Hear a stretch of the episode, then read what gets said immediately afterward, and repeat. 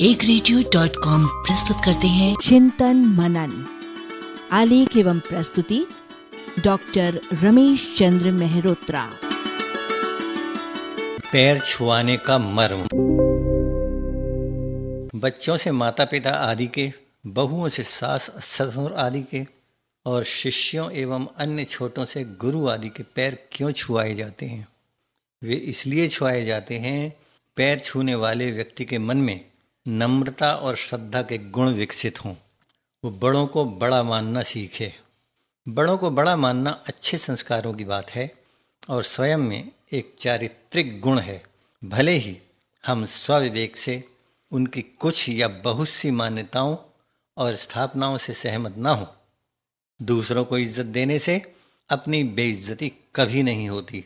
उल्टे अहंकार का नाश होता है।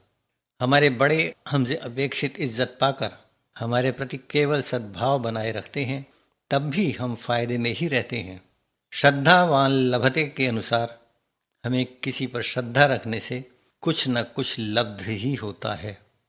यूँ तो नमित होने की चरम स्थिति के द्योतन के लिए सिर, हाथ, पैर, हृदय, आँखें जांगे वचन, मन, आठों से एक साथ ज़मीन पर लेटकर किया जाने वाला साष्टांग प्रणाम सर्वाधिक महत्वपूर्ण प्रणति प्रकार है।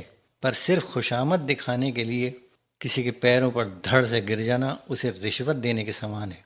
यदि ऊपरी तौर पर आप किसी के पैर पूजें, पर मन के भीतर उसे उस वक्त गालियाँ देते रहें तो ऐसा नाटक आपको सही आदमी नहीं बनने देगा। कई बार आधुनिकता का तकाजा पैर छूने छुआने को पसंद नहीं करता।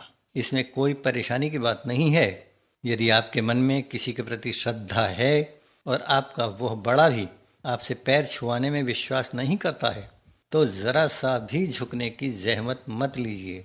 बस मन के भीतर ईमानदार रहते हुए ऊपर से दुआ सलाम मात्र को अच्छे से अच्छे आदर भाव के लिए पर्याप्त समझिए। कोई अन्य व्यक्ति किसके कब कहाँ पैर छू रहा है, इसका हिसाब रखना आपके लिए ज़रूरी नहीं है। आप तो बस पैर छूने छुआने के मर्म को केवल अपने और अपने बड़ों के आपसी संदर्भ तक सीमित रखें। वही आपके लिए उपयोगी है, वही आपके जीवन की गाड़ी को अच्छेपन की दिशा में दूर दूर तक ले जाएगा। चिंतन मनन। प्रस्तुति, एक रेडियो।